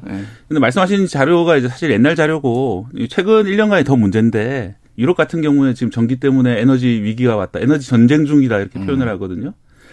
어, 독일 같은 경우는 10배 가까이 올랐다. 이런 이야기가 있고 실제로 지금 독일에 파견 가 있는 제가 공무원 분한테 얘기를 들었는데 지난달에 1000유로가 나오더라. 전기요금이. 1000유로요? 140만 원이 나왔다. 아, 가정집에서? 예. 예. 예. 그래서 좀 충격적이고 실제로 영국에서 최근에 발표한 걸 보면은 어, 연간 전기요금 상한선을 400만 원으로 지금 해- 올리기로 했거든요. 400만 원이면 한 달에 33만 원을 내고 있는 셈인데 이게 전기하고 가스하고 합쳐서 일 겁니다. 한 달에 33만 원 요금 내는 것도 엄청나게 들리지만 이것조차도 정부에서 90조 원 이상의 그 어떤 이제 돈을 갖다가 자기들이 부담하고 최대한 적게 올린 게 그 정도란 얘기예요. 예. 영국에 좀 그런 식으로 유럽 각국의 지금 상황이 심상치가 않습니다. 에너지. 가격. 잠깐 궁금한 게 예. 생기 있는데 아까 말씀하신 그 외국의 전기 요금과 우리나라의 전기 요금을 비교했을 때 우리가 훨씬 더 싸다. 예, 그 네. 말은 뭔지 알겠습니다. 그런데 경제 규모나 이런 거랑 또 비교해 봐야 되는 거 아닌가요? 그거를 그 다 반영해서 비교를 한 건 아닌 것 같은데. 지금 예, 이거는. 근데 에너지 예. 가격 같은 경우에는 예. 어차, 어차피 이제 결국 국채 유가랑 다 연동이 되기 때문에 예, 예. 그것은 뭐 가난한 나라로 싸게 주거나 그러진 않잖아요. 물론 그렇죠. 예, 예, 그렇기 예. 때문에 전기요금 같은 경우는 어 그냥 그대로 1대1로 비교를 해도 제 생각엔 될 것 같고요. 아하, 왜냐하면 예. 이제 에너지 그 석유 가격 자체에서 영향을 받는 것이지 부자 나라라고 전기 생산비가 더 들어가는 그런 건 아니거든요. 그렇긴 한데 예를 네. 들면은 그 경제 규모나 그거의 경제력에 따라서 어떤 부담감이랄까요? 국민들이 느끼는 그거는 좀 차이가 있을 수는 있겠네요. 그렇죠. 뭐 예, 이제 소- 예. 실제 소득이 어느 예, 정도 예. 되느냐. 한국은 이제 그렇죠. 뭐 4만 달러 예, GDP 예. 뭐 1인당 GDP 그렇게 얘기를 하고 있으니까 뭐 이런 거 저런 거를 감안을 하더라도 한국이 싼 거는 맞고요. 이제 전기요금을 이제 어, 이렇게 결정하는 요인은 사실 굉장히 많은 것들이 있는데 방금 박대 기자 얘기했듯이 에너지 가격인데 예를 들면 이런 거예요. 한국 같은 경우에는 이제 전기를 이제 발전하는 그 발전원이라고 하죠. 그거를 보면은 대략 이제 석탄이 한 34%. 그리고 이제 LNG 가스가 한 뭐 29에서 30% 그리고 원전이 한 27, 8 뭐 이 정도 되고 한 7.5%가 재생에너지예요. 우리나라가 우리나라가 예. 우리나라가 그렇다라고 본다라면은 다른 나라의 뭐 예를 들면은 그 프랑스 같은 경우에는 원전 대국이거든요. 여기는 원전이 70%를 이상을 차지해요. 예. 근데 지금까지 현재 이제 사후 처리 비용을 제외를 하고는 원전이 발전 단가가 제일 낮아요. 일반적으로. 싸다 이거죠. 싸다. 근데 예. 뭐 그거를 이제 뭐 원자로 폐쇄하고 뭐 그런 비용은 다 빼고 그냥 단순 발전 단가만. 그러면 프랑스보다 우리가 더 낮은 거는 이 시장 원리가 아닌 거죠. 그러니까 음. 시장 원리가 아니라 예. 이거는 이제 정부에서 인위적으로 이제 가격을 조정하고 있는데 요거를 어떻게 지금 한전에서 그러니까 가- 전기 요금이 이제 결정이 되냐면은 한전에서 산업통상자원부에 요청을 합니다. 음. 우리 이렇게 올려야 되겠다. 그러면은 전기 요금 및 소비자 보호 전문 위원회가 있어요. 예. 여기에 산자부가 자문을 구해요. 그런 다음에 기획재정부랑 협의를 합니다. 예. 이 물가에 지- 미치는 영향 그렇게 한 다음에 어, 한전이 올린 안을 다 킬하고 대부분 기각을 해버리고. 예, 한 예. 뭐35 올려야 된다 뭐 이렇게 하면은 한 5원 올려, 한 예. 2원 올려 뭐 이렇게 이렇게 결정되는 구조인데 예. 이게 에너지 가격이 완만하게 오를 때는 이게 큰 문제가 없었어요. 네. 네. 아까 말씀드린 근데 이게 에너지 가격이 최근 몇 년 사이 급등을 하면서 아까 음. 말씀드렸지 한전의 적자가 35조 원 누적이 지금 예상되니까 이게 지금 감당이 안 되는 거예요. 그러니까 음. 어느 정도는 한전을 공기업이니까 적자를 지금은 이제 사실상 민영화됐지만은 공기업 성격이 있잖아요. 그러니까 그거를 적자를 감안 하고서라도 눌러왔던 건데 이게 지속 가능하느냐 이제 그런 문제가 이제 발생을 하는 거죠. 음. 근데 우리나라는 좀 약간 복지 개념이 있어요. 싼 전기 요금이. 예, 예. 외국 같은 경우는 많이 민영화돼 있어가지고 음. 어, 정부에서 통제할 수 있는 영역이 적은데 우리나라는 뭐 한전도 시장형 공기업인 상황이고 예. 이렇게 정부에 통제할 수 있는 여지가 많습니다. 가스공사 같은 경우도 민영화 안 돼 있기 때문에요. 네. 덕분에 다행히 엄청나게 많이 오르진 않았는데 예, 적자 쪽 그쪽으로 쌓이고 있는 것이기 때문에 뭐 차차 이제 우리 쪽으로 요금을 내는 쪽으로 차차 반영이 되고 있는 그런 과정인 것입니다. 그러니까 두 분이 보시기에는 어찌됐건 큰 방향성은 올리는 게 맞아 보이기는 한다. 그렇게 얘기할 수 있, 그러니까 습니까 한전도- 물론 이거 뭐 부담스러운 얘기인데 네. 왜냐하면 지금 워낙에 물가 인상이 지금 심각하니까. 근데 한전도 좀 그 자구 노력이라든지 예, 뭐 예. 이상한 데 물론 비용이 그런- 나가는 예, 게 예. 없는지 물론 그런 것도 다 이게 좀 감안을 해야 되겠지만은 음. 어 저는 이제 재생에너지로 가는 방향이 맞다라고 생각을 하는데 하지만 재생에너지 비용이 싸진 않다. 예. 당연히 돈이 들어갈 수밖에 없다. 음. 원전에 비해서 재생에너지는 현재로서는 지금 단가가 더 재생에너지 단가가 더 비싸고 우리나라 같은 경우는 특히 국토가 좁기 때문에 비용이 더 들어갈 수밖에 없거든요. 음. 그런 비용들까지 감안한다면 결국은 전기요금 인상이 피할 수 없는 게 아닌가 생각이 듭니다. 그러면은 그 유럽 국가들은 전기 요금이 안 그래도 지금 많이 나오는데 근데 뭐 내년에 또 올린다는 얘기도 아까 해 주셨고 그러면은 이그 유럽 국가들은 그러면은 아까 말씀하신 대로 네. 어떤 시장화, 민영화 음. 이것 때문에 이렇게 가격이 많이 오른다고 봐야 됩니까? 그 원인이라고 봐야 돼요? 그러니까 한국 같이 이렇게 전기요금을 결정하는 나라가 예. 주요 전 세계 주요 국가에는 없습니다 사실상 음. 이거는 일종의 계획 경제, 통제 경제예요. 예, 예. 그러니까 이거 아까 말씀하셨듯이 박대 기자가 얘기했듯이 복지의 개념으로 이거를 접근을 하는 건데 이게 이제 어느 정도까지 이게 허용될 수 있고 이게 용인될 수 있느냐의 문제가 하나가 있는 거고요. 예. 왜냐하면은 정상적인 기업이면은 연간 35조 원 누적 적자면 회사채 발행이 안 돼요. 음. 이게 정부가 사실상 지급 보증을 하는 수준이니까 이게 회사채가 발행이 되고 지금 기업이 유지되는 거거든요. 예. 그거 하나가 있고 또 하나는 이제 이 지금 이런 식의 가격 그러니까 이 결정 구조를 가지고는 재생에너지로의 전환 자체가 굉장히 어려운 거예요. 그게 무슨 얘기냐면은 예. 그러니까 미국 같은 경우에는 이렇습니다. 이게 시간대별로 심지어 요금이 달라요. 무슨 얘기냐면은 낮 시간에는 태양광 같은 경우에는 이제 낮에 굉장히 많은 전기가 생산이 되잖아요. 그리고 밤에는 안 되잖아요. 예. 낮에는 남아 돕니다, 전기가. 그러니까 전기 단가가 싸요. 밤에는 적어요. 그러니까 그거를 저녁 시간에 있는 거를 이제 돌리기 위해서 석탄 발전이 돌아간다든지 이제 보완제로서 이렇게 되는 거예요. 이런 문제가 있는데 이거는 한국은 그런 게 없고 일괄적으로 이제 모든 거를 가격을 책정해 버리니까 그거를 석탄 다르고 LNG 다르고 원전 다르고 다 발전 단가가 다른데 이거를 경쟁 체제가 아니라 다 일반 일괄적으로 이렇게 가운데서 중앙에서 결정을 하다 보니까 이게 시장 활성화가 안 되는 거예요. 외국은 이를테면은 내가 사업 그 발전 사업자로 참여를 할 수도 있어요. 개인이나 어떤 법인을 만들어 가지고 그래 가지고 이거를 전기를 생산을 해서 이거를 시장에 판매를 하는 구조거든요. 이렇게 사실은 중앙에 서 국가가 모든 신재생 에너지를 다 주도할 수는 없고 이런 사업자들이 많이 뛰어들어야지 이게 이제 시장이 커지고 빨리 이제 재생에너지 비율이 올라가거든요. 근데 이 지금 한전이 모든 가격을 야 이 가격으로 해라고 하고 한전이 사들여요 지금 발전 그거를 다 가격을 책정해서 그러면은 뛰어들 유인이 없는 거죠. 그러니까 음. 신재생 에너지로 전환이 어려운 이런 문제가 있는 겁니다 지금. 음, 그렇다고 해서 그러면 전면적인 시장화, 민영화 이게 또 네. 바람직한 것이냐 이건 또 생각해 볼 여지가 예, 있는 거 지금처럼 아니에요? 비- 예, 급등할 때는 이렇게 예. 국가에서 통제를 해주는 것이 뭐 예. 서민 경제를 위해서는 저- 제가 볼 때는 나은 면인 것 같고요. 어, 대신에 이제 이렇게 국가 책임이 큰 만큼 재생에너지 전환이라든지 이런 부분도 신경 써야죠. 국가가 계속해서. 예. 어, 현 정부 들어서 이제 원전을 더 많이 짓고 재생에너지를 줄인다 이런 이야기들이 많이 있고 저도 뭐 공감하는 바이지만 그런데 이제 사실은 2030년까지 현 정부의 계획대로 하더라도 지금까지 만들어진 모든 재생에너지보다 두 배 더 많은 지금이 7.5%인데 21.5%까지 올린다는 게 현 정부 계획이거든요. 예. 앞으로도 재생에너지 투자는 엄청나게 해- 할 수밖에 없는 상황입니다. 현 정부도. 예. 예. 그래서 이제 그런 투자를 하려면은 투자 비용이나 이런 것들이 계속해서 요구가 될 거고 그러면 이제 싼 전기는 당분간은 좀 요원한 그런 상황인 거죠. 음. 그러니까 요 부분을 볼 필요가 있어요. 문재인 정부에서 신재생 에너지에 엄청 투자를 했다라고 하잖아요. 그렇게 열심히 했지만은 한 5%밖에 못, 못 올렸습니다.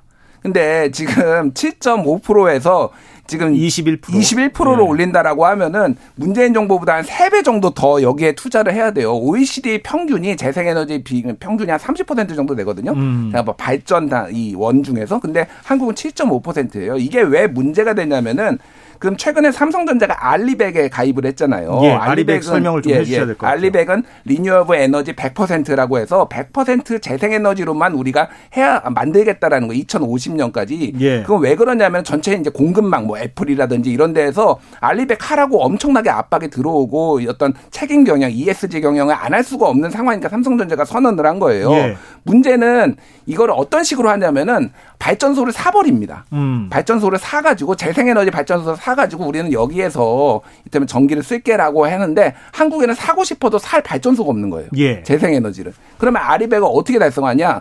못하면은 한국에 있는 공장들이 해외로 나갈 수밖에 없어요. 아예 음. 아리백을 못. 해. 그러면 산업 공동화가 발생할 수 있으니까 이게 원전을 늘리는 거는 늘리는 거되 재생에너지를 지금 급격하게 늘려야 되는데 지금 방식으로 안 되는 거고 또 하나는 아리백에 굉장히 어려운 부분 달성하는 게 어려운 게 뭐냐면은 외국은 이게 재생에너지로 다 만드는 엔- 그 전기인지 꼬리표가 다 달려 있거든요. 예. 우리는 한전이 다 사가지고 다 섞어버려요 비빔밥처럼. 그러니까 이게 재생에너지인지 아닌지 구분이 안 됩니다. 예. 그러니까 이게 굉장히 어려운 거예요. 예. 그러면 그 한국 산업에 지금 굉장히 어려운 치명적인 영향을 줄 수가 있다라는 게 이제 우려되는 거죠. 그러니까. 그렇군요. 지금 청취자 송순정, 나희준 님이 산업용 전기 요금도 똑같이 오르나요? 이런 네, 질문을 똑같이 주셨는데. 오릅니다. 아, 그래요? 네, 단가는 똑같이 근데 이제 오릅니다. 예. 그 산업용과 가정용 전기 요금에 대해서 형평성 문제를 얘기하는 게 그동안 많았잖아요. 네. 이 부분은 어떻게 봐야 됩니까? 마지막으로. 이게 이제 사실은 원래는 쌌었어요. 산업용 전기 요금이 훨씬 쌌는데 예. 그 최근에 그래서 많이 올렸거든요. 산업용을. 예. 그래서 지금은 산업용도 싸고 가정용도 싼 상황이에요. 가정용이라고 더 비싸게 받 그러니까 단가 자체는 좀 더 가정용이 높긴 한데 원가를 따져보면은 가정용이라고 특별히 더 비싸게 받는 그런 상황은 아닌 것 같습니다. 지금 상황. 아, 지금 상황 그렇습니까? 예. 아, 그러면은 지금 어, 시민들이 갖고 있는 거는 일종의 통념입니까? 그거는 한 10년 전에 맞는 말씀인데 아. 최근에는 이제 산업용을 그만큼 많이 올린 거죠. 아, 그렇군요. 네. 시간이 벌써 다 돼서 예, 오늘 전기요금 얘기는 여기서 마무리를 해야 되겠네요. 예. 다음 주에 또 최경영 기자와 함께 예, 진행을 하시면 될 것 같습니다. 김준일 뉴스톱 대표와 박대기 KBS 기자였습니다. 고맙습니다. 감사합니다. 네.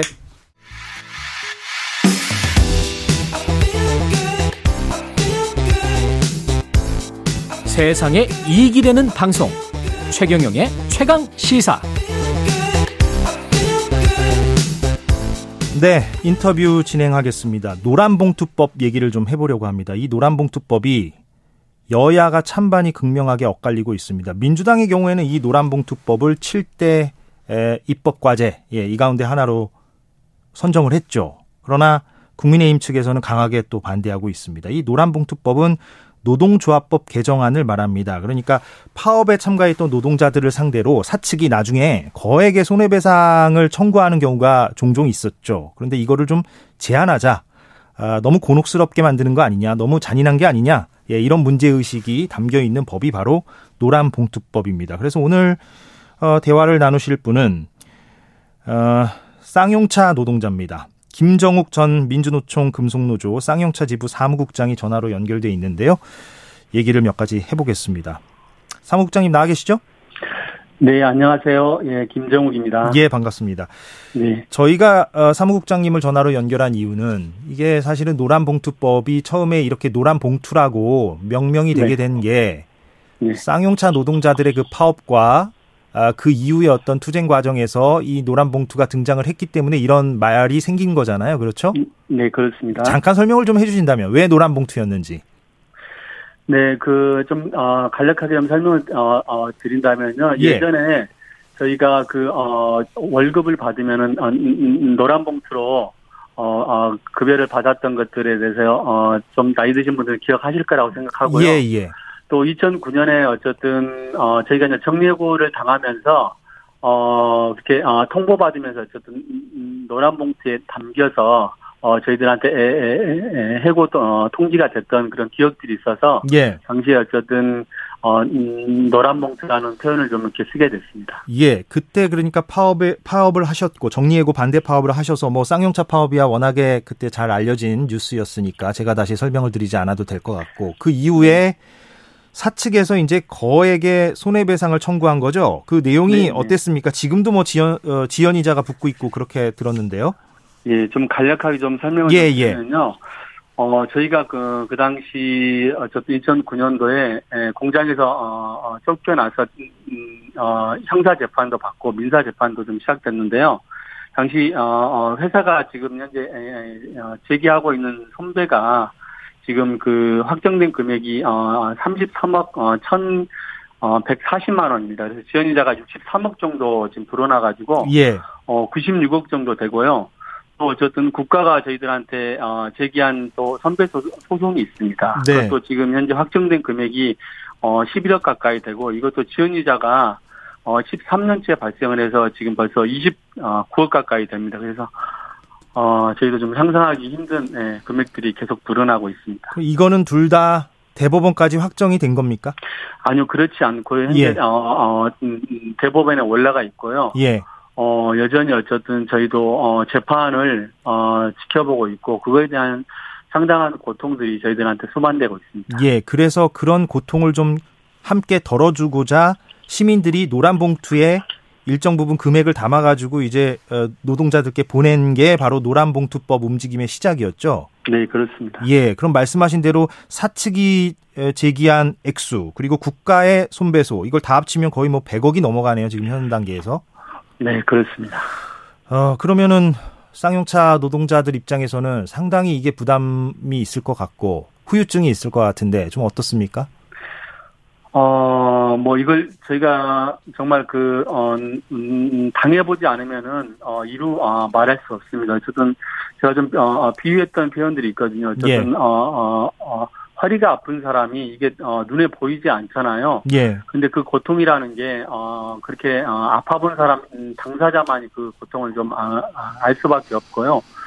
실은, 어, 저희가 13년 동안 어쨌든 가장, 어, 어, 그, 어, 지금, 에, 저희들이 아프게 좀 진행되는 게, 지금 현재, 어, 어, 선배 소송에 지금, 어, 어, 당사자로 지금 재판을 받고 있는 저희 동료들이, 어, 세 분이, 에, 아, 아, 지금 돌아가셨고요. 예, 어, 실은 어쨌든, 어, 그런 속에서 가장 가까운 사람들이 그렇게 에, 상당히 이제 힘든 모습들 때문에 저희들이, 에, 상당히 좀 어려움들이 되- 되게 큽니다. 그리고 이제 이게 어쨌든 저희가 갚을 수 없는 또 금액이잖아요. 예, 또 이게 어쨌든, 어, 어, 언제 끝날지 모르고 이게 또, 어, 가장 큰 것은 저희 이, 어, 선배소송 재판을 받고 있는 게 저희, 어, 당사자만이 아니라고 저는, 저희는 말씀드리고 싶은데 왜 그러냐면은 2009년에 저희가 어쨌든 해고됐지만 당시에 어쨌든 저희 어, 가족들 어, 가족들도 똑같이 우리 사회 안에서 어, 그렇게 해고됐다고 저희는 보고 있고요. 예. 어, 선배소 어, 소송이 진행되면서 실은 어, 어 법원에서 날라오는 뭐 어, 소장이나 아니면은 예, 뭐 등등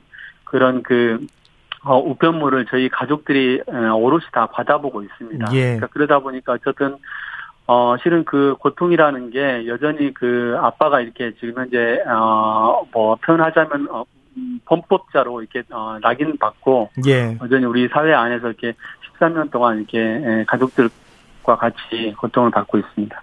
최근에 노란봉투법이 다시 어, 사회적으로 논란이 된 게, 어, 최근 있었던 그 대우조선의 양파업.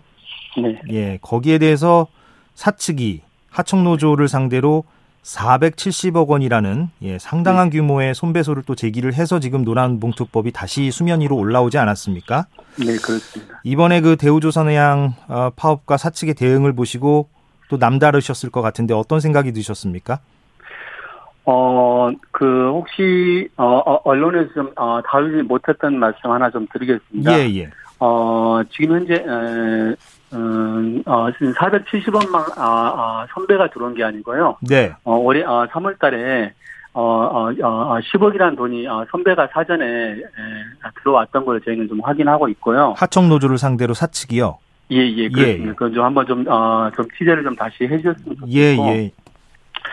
어, 어떻게 보면 2009년에 쌍용 자동차하고 2020년에 예, 저, 어, 저 멀리 어쨌든, 어, 지금, 어, 당하고 있는, 어, 노동자의 현실이, 어, 똑같습니다. 그리고 네. 어쨌든, 어, 어, 어, 노동자들한테, 어, 지금, 가해지고 있는 그런 어, 선배 가압류 문제가 네. 여전히 어쨌든, 어, 어, 어, 어, 똑같은 이유로 지금 진행되고 있는데, 에, 뭐 그들의 고통이 어쨌든 저희 13년의 에, 모습에 모습에서 그대로 어, 나타나고 있다 생각하고 있고요. 오히려 예. 좀 그렇습니다. 어쨌든 어, 어, 선배 어, 선배가 합류 어, 어, 관련된 어쨌든 어, 이, 입법 문제가 계속 지금 어, 국회에서 좀 다뤄지고 있는데 에, 그게 어쨌든 어, 빠른 시간 안에 그게 어, 제정이 되지 못하다 보니까 똑같은 그런 아, 아픔의 현실들이 지금 진행되고 있다고 저희는 생각하고 있습니다. 네. 그런데 이제 문제는 정부 여당이 강경한 자세를 보이고 있습니다. 이 노란 봉투법에 대해서 말이죠. 네. 어, 심지어는 불법 탈법 시위를 하는 강성 민주노총을 위한 조장법이다. 예, 불법 파업 조장법이다. 이런 표현까지 지금 쓰고 있어요. 네. 여기에 대해서는 어떻게 반론을 좀 주시겠습니까? 네, 그, 음, 음, 노동권 자체는 어, 헌법에도 어, 음, 보장된 권리입니다. 예. 예. 그리고 어, 파업권 파업권 행사와 관련돼서 항상 어, 불법 딱지를 붙이는 어, 어, 경우들이 지금 많고요. 어쨌든 어, 불법 파업을 어, 파업으로 어, 조장하고 있습니다. 어쨌든 어, 아, 합법적인 절차를 거치고 저희가 어, 파업권을 어, 획득해서 사업을 하더라도 이거 이것은 어 불법으로 판단되는 경우들이 되게 지금 현재 네, 벌어지고 있는 현실이거든요. 예. 어 쌍용 자동차의 경우도 마찬가지입니다. 2018년도에 지금 경찰청 인권지명 진상조사회를 통해 가지고 국가 어, 폭력이 어, 규명이 됐습니다. 예, 예. 그건 어쨌든 어 당시 음, 음, 경기도 경찰청장이었던 어 조윤원에 의해서 어, 음, 노조 파괴 시, 나리오라든지 또 청와대 어, 어, 지지가 있었다는 것들에 대해서 어, 불법 파업을 유도하는 그런 과정들이 에, 국가라는 것들에 대해서 네. 어, 밝혀졌거든요. 예, 그러니까 예. 이처럼 현실적으로 보면은 어, 정례고 문제든 어, 어, 비정규직의 문제든 어쨌든 파업만 하면은 어, 선배 방식으로 해서 어, 이렇게 에, 어, 노동자들한테 소송을 제기하고 있는 건데 과연 이게 어, 정말 그, 어, 어, 불법이라고 어, 규정했던 게, 어, 어, 최종적으로 가서는 또, 어, 어, 판결에서는 또 아니라는 판결들이 지금 나오고 있거든요. 예. 어떻게 보면 노동 3권 자체를 상당히 지금, 어, 위축하고 있다고 저희들은 판단하고 있습니다. 알겠습니다. 민주당과 국민의힘, 국민의힘과 민주당이 이 부분과 관련해서 좀 절충점을 마련했으면 좋겠네요. 오늘 맘, 말씀 감사합니다. 네, 고맙습니다. 예. 김정욱 전 민주노총 쌍용차 지부 사무국장과 얘기를 나눴습니다. 오늘 최경영의 최강 시사는 여기까지 하겠습니다. 저는 이번 주 대신 진행을 맡고 있는 보도국의 이재석 기자입니다. 내일 다시 돌아오겠습니다. 고맙습니다.